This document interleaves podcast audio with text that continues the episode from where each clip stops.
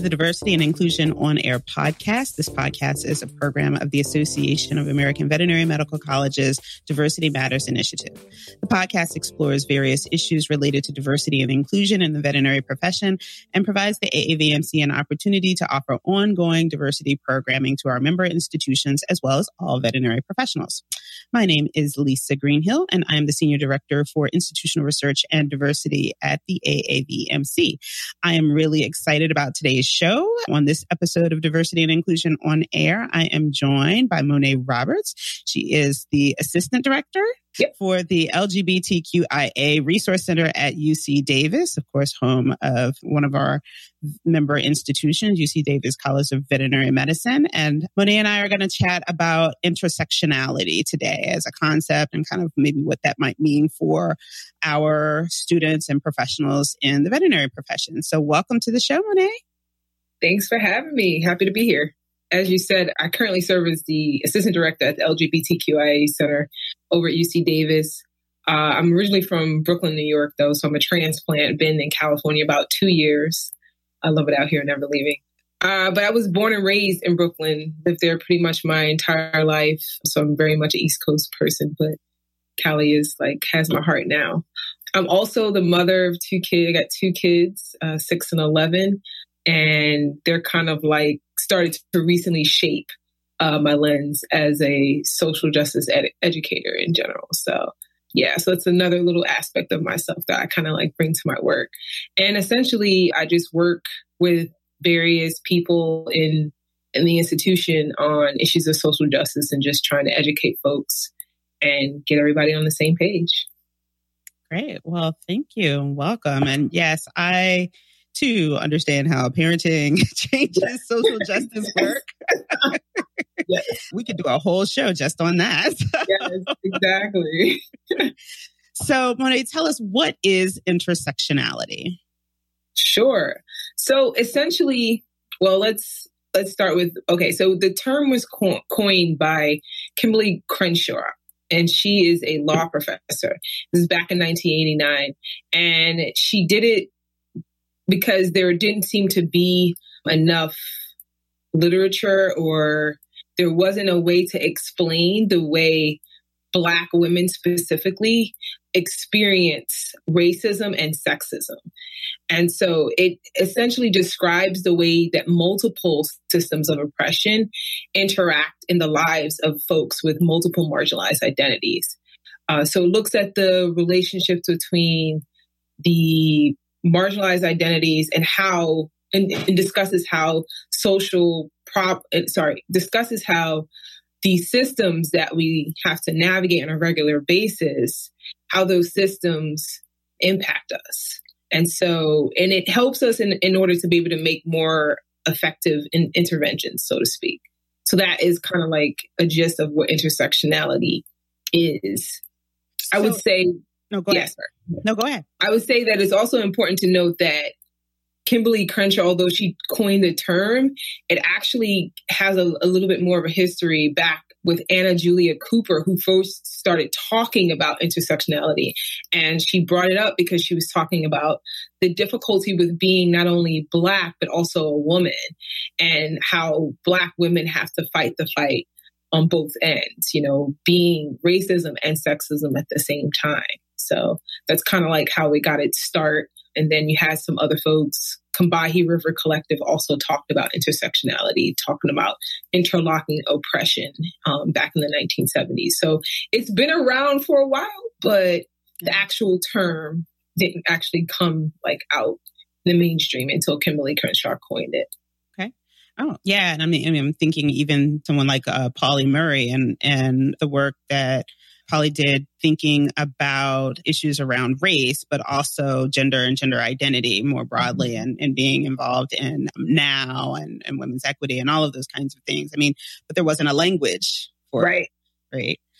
So, so what I'm hearing though is that it's less about, well, it's not less about, but it's, it's not necessarily about the multiple identities, but really focusing on the, the social effect of experiencing those multiple identities in an oppressive system. Absolutely. Absolutely. I think that it's definitely started to shift as of recently. People started to use it in different ways, and we could talk about more of that later. But yeah, it really is about how a person doesn't just exist as a Black person or a person that is a woman, but a Black woman to, today in this society. And what does what do the systems do specifically to Black women or Latinx women mm-hmm. or Latinx folks with disabilities. Mm-hmm. So how how do how does the system essentially impact them differently than than others? So how does this add to I guess the discourse around diversity and inclusion? Yeah, so I feel like diversity and inclusion are very important things. However, diversity kind of really talks about representation you know, like making sure that folks are there in in the room, making sure we got everybody included. Everyone's here, they're present. You know, you got somebody who's who's black, you got somebody who's white, Latinx, Asian. That's kind of like diversity, representation. Um, looking at it on a on a single identity, right? So we're just focused on that one identity. And inclusion is more about making sure that people have access, they have equal say, and that we're considering all perspectives. Um, but once again, it's coming from the the lens of this specific identity that we're focusing on. But intersectionality as the piece that we're not just thinking about one's race and we're not just thinking about their gender, right? We're thinking about how their race and their gender impact them and how the system impacts their race and their gender. And that to me is like a little bit more comprehensive, essentially, when it comes to issues of social justice. Mm-hmm. Yeah. And so, like, for example, I mean, well, the example you kind of gave briefly earlier about maybe someone who's Latinx who also has a disability. So, so there's maybe stereotypes around maybe being wheelchair bound, right? Or having some type of mobility issue that yeah. potentially, in addition to stereotypes about being Latinx. And so then you've got those two things, those two identities, and any other things that might just be there, kind of compounded, kind of compounding the experience that that individual is having. Absolutely, for sure. So then, how do we how do we talk about this. We're doing that now, right? But right. how do we talk about that in terms of discrimination where, you know, we we talk a lot. I mean, certainly now there's all of this kind of discourse, pleasant and unpleasant, about um, identity politics and about marginalization and about social justice and about all of these kinds of things. How then do we really kind of introduce this concept and get folks to not just pick one? right. exactly. I mean, I think I think it first has to start with oneself, right? It, it's easier for people to understand, I think, sometimes when you ask them to think about their own experiences and their own identities.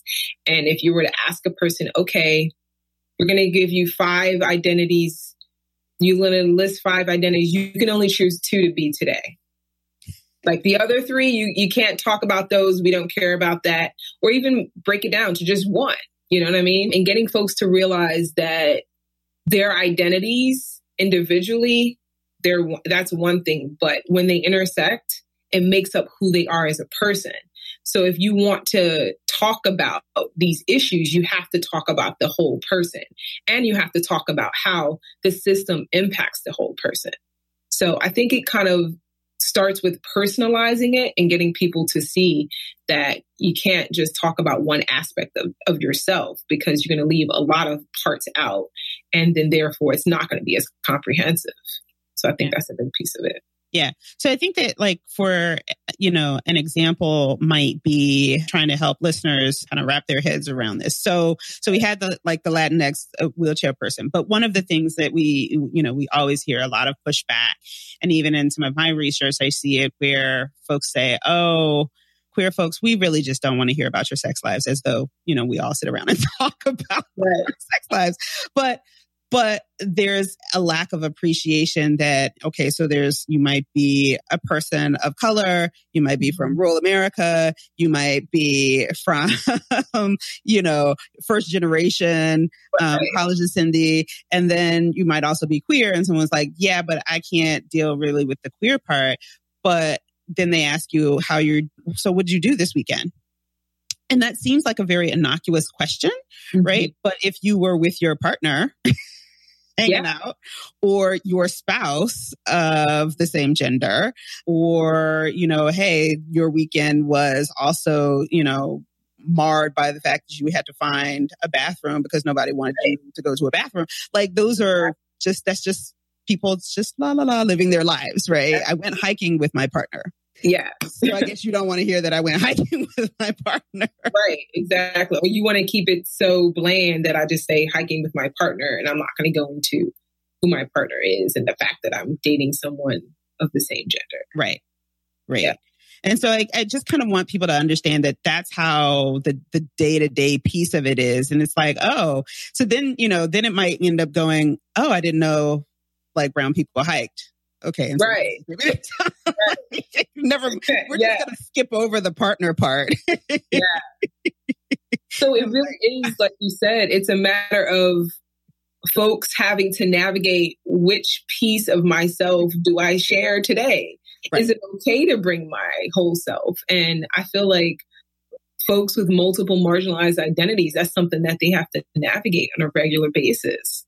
You know, one of the things when I was looking to move out here and looking at institutions to work for, I was thinking, you know, are they going to accept all of me? Right.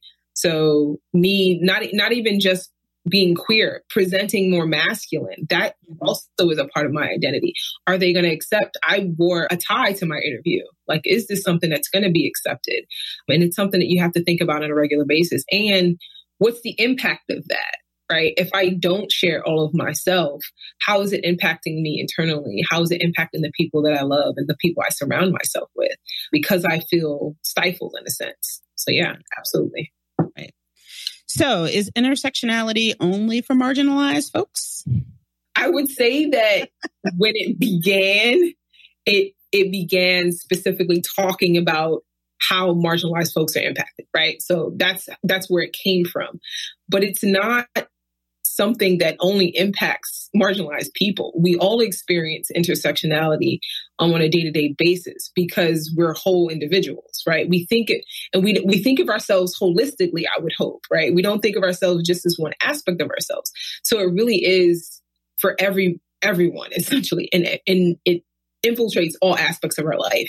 Thinking about everyone, folks that are watching this uh, in vet med, if you think about when you're diagnosing a patient, right, you're not going to look at just one little aspect of whatever that patient is. Okay, they, I'm going to ask this one question and that's it. You're going to ask multiple questions about different parts of the patient to really get to understand the full picture.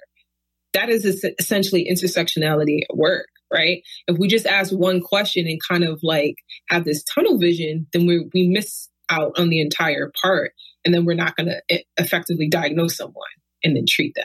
That's a great example. Yeah, I mean, I think that we, yeah, I mean that that's that's that's medicine, right? That's health yeah. professions, and that's so many other disciplines as well. You can't just kind of um, nothing is in isolation. Absolutely. Right? right. So you and I've chatted over the months a little bit about kind of vet med, and you had your kind mm-hmm. of facilitation by fire with vet med earlier yeah. this year. So just a little bit about some of our incoming applicants, right? So about 30% of our applicants are from low income backgrounds and 30% are about, you know, first generation applicants, mm-hmm. Um, mm-hmm. I mean, first generation college attendees. And then about 20% are racial and ethnic minorities. Then we've got like mm-hmm. another 20%. Well, and there's all of these folks are all mixed up, right? so right. like 20% of our applicant pool are from rural backgrounds. Mm. As well. And there's a lot of overlap eh, across these populations, these statistics. Of course, like the statistic only looks at one identity. Right. right? Really, We've got folks that, you know, are swimming in all of these. So mm-hmm. how might this really kind of, how might we think about this, we help the vet schools think about this as they're looking at future applicants, knowing that they've got, you know, they're, they're bringing all of this stuff with them. Absolutely. Question, you know, easy. yeah, so easy. So easy. I mean, I think it goes back to trying to consider one of the things I've noticed that I feel like a lot of institutions, just in general, with application processes, are getting away from this one thing that makes or breaks you, right? So whether it's the GPA or your GRE scores or what ha- what have you, it used to be like this one thing you needed, and if you don't have it, then it, that that's it. But kind of looking at application holistically, right? So doing the same things with the students that, that are coming in. For example, you will potentially have folks who are experiencing who may come in feeling a little bit of imposter syndrome for different reasons. So it may not just be that they're first generation, right? And so this is the first time they're navigating certain things having to do with higher ed. But it also could be that they could be low income. And so they're feeling imposter syndrome with not having access to certain things that others have access to. So those are other things to think about. And then just thinking about how the two combined might really impact that student's walk in their journey in vet med, right? And what are some of the resources that the institutions can provide to help them along the way to make sure that they feel like, yes, no, you do belong here, right? And what is it, whatever it is that you feel that you may need to make you successful, we're going to figure that out together because we want you to feel as if you're included because we chose you, we want you to he- be here and be successful. Yeah, I mean, I think that that one of the things that I've learned along the way is that that particularly when when we talk about kind of multiple marginalizations kind of simultaneously experienced mm-hmm. people need a lot more validation right they do need uh, to to be reminded that they deserve to be mm-hmm. here right? so that gets really to that that point that you, that that you mentioned about kind of you know are there additional resources the other thing is in in dealing just with the wellness thing which is a really big issue i think in higher ed in general but really specifically within veterinary medicine we talk a lot about wellness and and some of the additional risk factors that our folks seem to be and these folks are, are already kind of bringing in a lot more baggage because mm-hmm. they're questioning whether or not you know, they, they, they've worked really hard and to get there and they're questioning whether or not their, their selection is valid. Absolutely. So, Absolutely. so they need a little bit more of that validation. Pat everybody on the back. yes, exactly. and pat them on the back, but also recognize that because folks are coming from, they come with a different set of experiences and also consider how your own experiences may show up in the way that you engage with folks. You know what I mean? Are you seeing them as a whole person when you're in, in, engaging with them? Or are you looking at one aspect because of your own experiences that you have to work through as well? That's something that we have to consider, you know? Yeah, I mean, and that's a great point. I mean, I think that that all admissions programs, not just in veterinary medicine, but that's a that's one of the struggles is that you know, okay, well, I've made it, and so I want to choose people like me that came up right. on the side and with you know a three wheel wagon and a hole in the shoe and the whole right. thing. And and that narrative is something that many people adopt, but isn't mm. necessarily their rea- their reality because revisionist history. But but but understanding that profiles may look different because of these kinds of marginalizations mm-hmm. or lack of experiences and that you know those folks are are bringing a different set of experiences that are still valid and necessary in any profession and mm-hmm. so, yeah, one of the things that, you know, some, some of the things that we see in our research here at AAVMC on applicants, we know that, you know, kind of conventional wisdom has been that applicants who are coming from marginalized backgrounds have fewer kind of experiential hours, which is a, mm. a, a, common requirement in applications, right? But what we found is that they actually have equal to, and, and in some cases, depending on the group, statistically more experiential hours. But here's the catch. They're working and they tend to take a lower course load. And so they're working full time, taking a lower course load. So when that shows up in the application, they have all of these great hours. That's awesome but their mm-hmm. GPA might be a 10th lower. right. they didn't have time to be in clubs. So they weren't president of 4-H or FFA or whatever right. other, you know, handy dandy club that we think is really great and important. And so they might actually excel it, on paper. It looks like they're excelling in one area to the detriment of the others. Well, yeah, but they had to work in order to be able to take the nine credit hours. Exactly. And so kind of understanding what that really looks like in terms of an applicant profile is, is really important because that really is kind of the numerical, the numeric representation of kind of, of intersectionality, right? Absolutely. Yeah. So we're gonna, yeah, go ahead. I was going to say, and I just think also just looking at different experiences as a positive thing. You know what I mean? Like some it's kind of like if you think about on a job interview where you don't have certain experiences and qualifications but you can speak to it based on your other experiences. I think it's about thinking of it that way um, just basically going back off of what you said. And i think that's how we kind of get to the holistic perspective of who a person is and what they have to offer the program.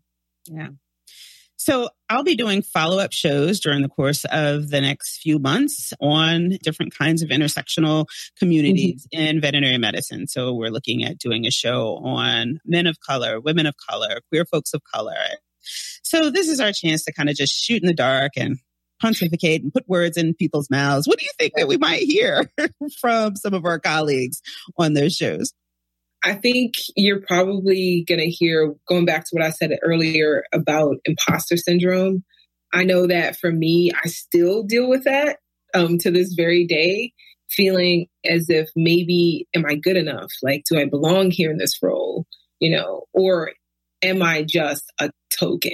You know what I mean? Am, did I just, am I just a check, check mark essentially? I think that's a huge thing even to this day for a lot of folks and, that have to deal with multiple marginalized identities.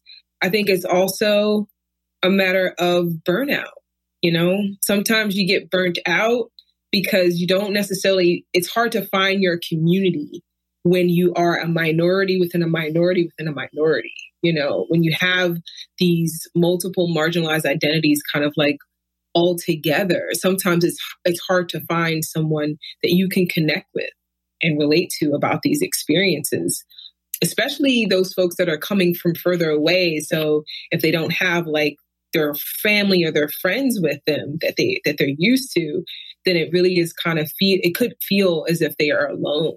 And so i feel like there's more of a likelihood that folks will experience burnout for lack of a release you know getting that stuff out and talking with folks so yeah those are some of the things i would think that they probably may talk about. Well, the, the burnout one is is as soon as you said it, it certainly resonated. But again, it speaks to that wellness piece mm-hmm. and mm-hmm. and even finding you know a mental health professional that kind of meets multiple needs, right? And so right now, our listeners, i have been posting mental health resources for marginalized communities on the podcast Facebook page. So be sure to go on over there to check that out. But it is, it's one of those things where you're like, okay, I need to talk to someone. Right. And so then you go, well, you know, am I at the place where like it's so critical that I don't care who I talk to? right. right. the bar ends up being really low because my need is very high. Okay. So there's that. But once you kind of get past that, in terms of kind of regular care, right? And mm-hmm. regular mental health care and self care and all of those kinds of things. And you start thinking about, okay, well, what kind of mental health professional will be kind of, you know, my dream person, Right. Right. So once you sift past, is it a social worker? Is it a psychiatrist? Is it a psychologist? Is it right. a licensed practical therapist? Once you sift through all of that, then it's like, okay, so is it a person of color? Is gender important? Is background important? Is queerness important? Mm-hmm. Is, you know, location mm-hmm. important? Access to medical insurance coverage. Yeah. you know, but but just even just demographically, the list becomes really long. And maybe I need someone who is I'm able to talk to through sign. Mm-hmm. Yeah. Does Talkspace have someone have TDDY? Right? Mm. Are captions available? You know, so so when you start thinking about what your actual desires are in terms of care, but also what some of your needs are to just get basic mental health care, that list can become pretty long pretty quickly when we're talking about multiple identities and kind of really kind of trying to help people identify what their needs are. Absolutely. Does it, and again, it may or may not be uh, one session you may want to talk about gender identity and the other section uh, session you might need to talk more about race and then the third section you're just like i really am struggling you know holistically and so again it's, it's it can be really challenging. Absolutely so, what kind of intersectional issues? What do you do at the uh, resource center, and and uh, what are some of the intersectional issues that you're helping folks at UC Davis grapple with? Sure. So basically, right now, my main focus is to support our students, uh, student staff specifically, that do programming for the community. And I also support some of the student groups that are on campus as well, sort of indirectly. And just with whatever programming that they need, just kind of go through it with them as far as like, who's your audience? What are you hoping to serve? Things such as that. What do you need from me as far as like funding? And, and that's kind of like the scope of the primary responsibilities. But then I also work with other departments to make sure that we're advocating for certain groups that are more marginalized on campus, uh, like queer and trans folks who sometimes get often overlooked, and making sure that the campus is accessible in, in a sense for, for those folks. I would I would say that some of the issues that have come up have to do with, for example, one of the groups we have here, Blackout. It's for folks who are both Black and also identify within the LGBTQIA community. And I found that they feel very much marginalized to an to an extent because the the population of black students here is very small and then on top of that, the population of queer and trans Black students is even smaller. Uh, so you're looking at a group that's probably about five people that meet on a continue, yeah, five people that meet on a continuous basis and really just trying to support one another on a re- on an ongoing basis through the things that are they're experiencing in class from professors also from things that they're experiencing within their own community, whether it be the Black community or the queer community, you know? So that's something that they grapple with on a regular basis. And just having a space for them to sit, come together and talk about it is probably one of the biggest things that's helped them like navigate this and get through their years here at UC Davis. So, wow, and that's out of like what's the student population at Davis that you're typically working with? You're going to be working primarily with undergrads. Yeah, primarily with undergrads. I'm not sure specifically about the LGBTQIA population. We're actually just getting that data, just mm-hmm. allowing us yeah. to add that in there, which is nice.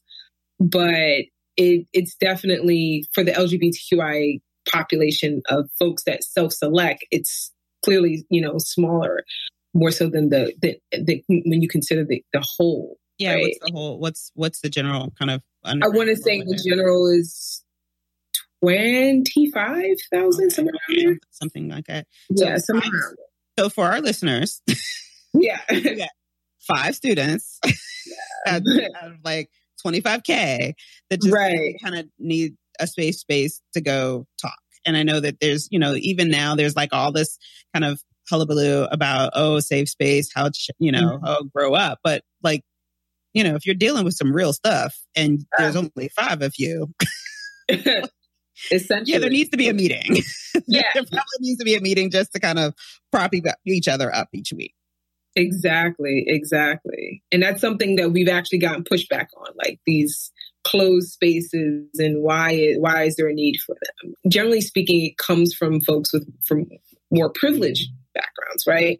And they don't understand the fact that oftentimes this is the only place they have to kind of de to let their hair down essentially mm-hmm. and talk about what they've been experiencing and it's not to create spaces where no one can come and we don't because we don't want you. It's because we need something different, you know. Well, and I think that it also is important for folks to understand that it's even in personally experiencing these things, it's difficult to unpack. Right? Yeah. Because a lot of this is also microaggressive. Yeah. Which means that you're kind of walking away. I, I was in a on a panel this summer and I was kind of trying to articulate what it's like to experience like really what it's like to experience that subtle kind of micro kind of stuff, right? And so, you know, and I told someone, I said, okay, so someone says something to you at noon while you're in a lunch line and you're kind of pondering it and you go about your day, you take a conference call at two and at 2.30 while you're, you know, playing solitaire on your conference call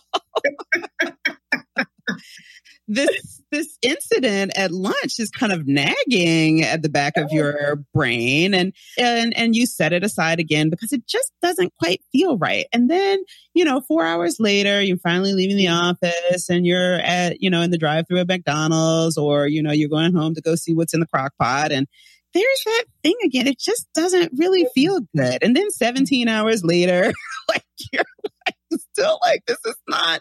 And was it because of this? Is it because of that? And, and if it's something that's, you know, just a, a kind of, eh, micro but loaded um where right. you know it's a it's a catch-all kind of thing where it could be because i'm black it could be because i'm a woman it could be because i'm 40 it could be because right. this it could be because i'm that you know and you're just kind of sitting around chewing on it. And so it takes up a lot of cognitive energy that could be spent Absolutely. in other ways, right? And so sometimes it just takes that long to kind of mull it and you need to just kind of bounce it off some other folks. Mm-hmm.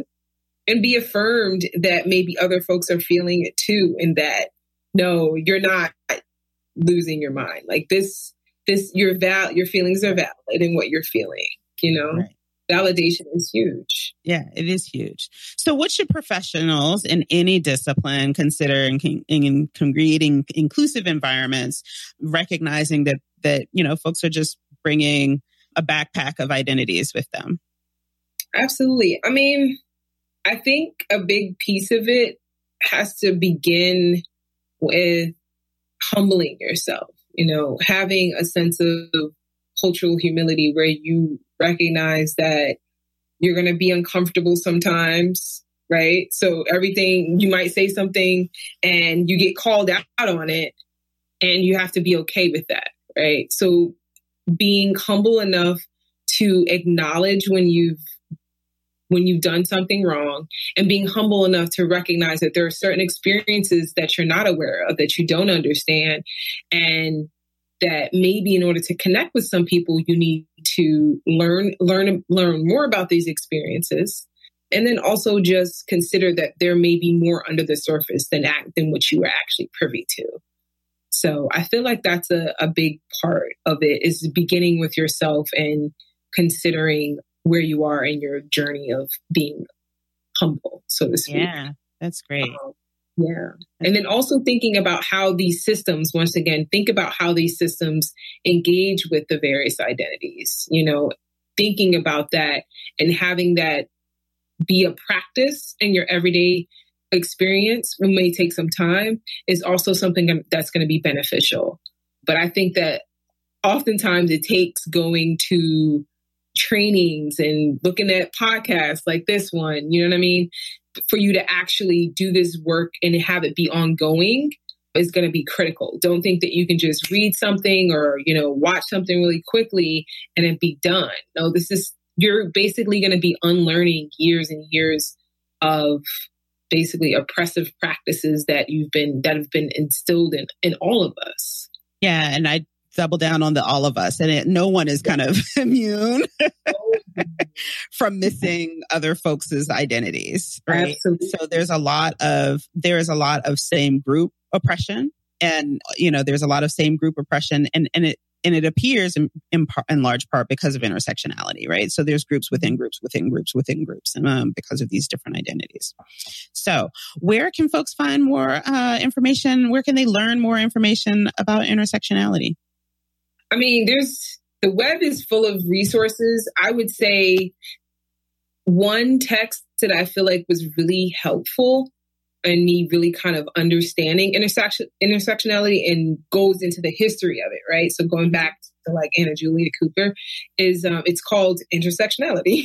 Pretty simple by um, Patricia Hill Collins, um, and I feel like that gives. I mean, if you like to read, I, I like to read. Sorry if you don't like to read. That makes it a little bit more challenging, but it does give that historical foundation and helps folks walk through an understanding of intersectionality and how it plays out in our in our society. That's a text I would re- recommend. You can also find the Combahee River Collective statement online. You can just Google that, and that they talk about intersectionality in that, and that kind of helps you to kind of understand it from a different person's experience.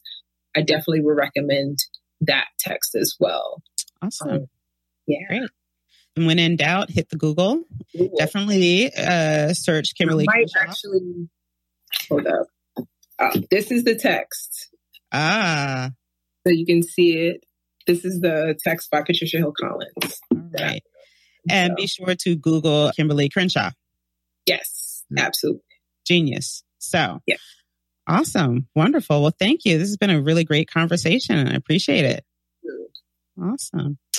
So that will wrap another episode of AAVMC's Diversity and Inclusion on Air podcast. We will be back in your feed soon with another set of episodes. Be sure to like us on our Facebook page, it's AAVMC Diversity and Inclusion on Air. Um, and be sure to like and subscribe on YouTube's, iTunes, Stitchers, or your favorite podcast app. Be sure to rate us so that other veterinary professionals can find us and anybody else who wants to listen Hi. And with that, we will wrap this episode. Again, Monet, thank you. This thank has been fun. Thanks for having me. Awesome. And so, uh, yes, you UC Davis folks, be sure to get on over to the LGBTQIA Resource Center and say hi to Monet. She's a great resource to you out there. Thank you. And we will see you next time.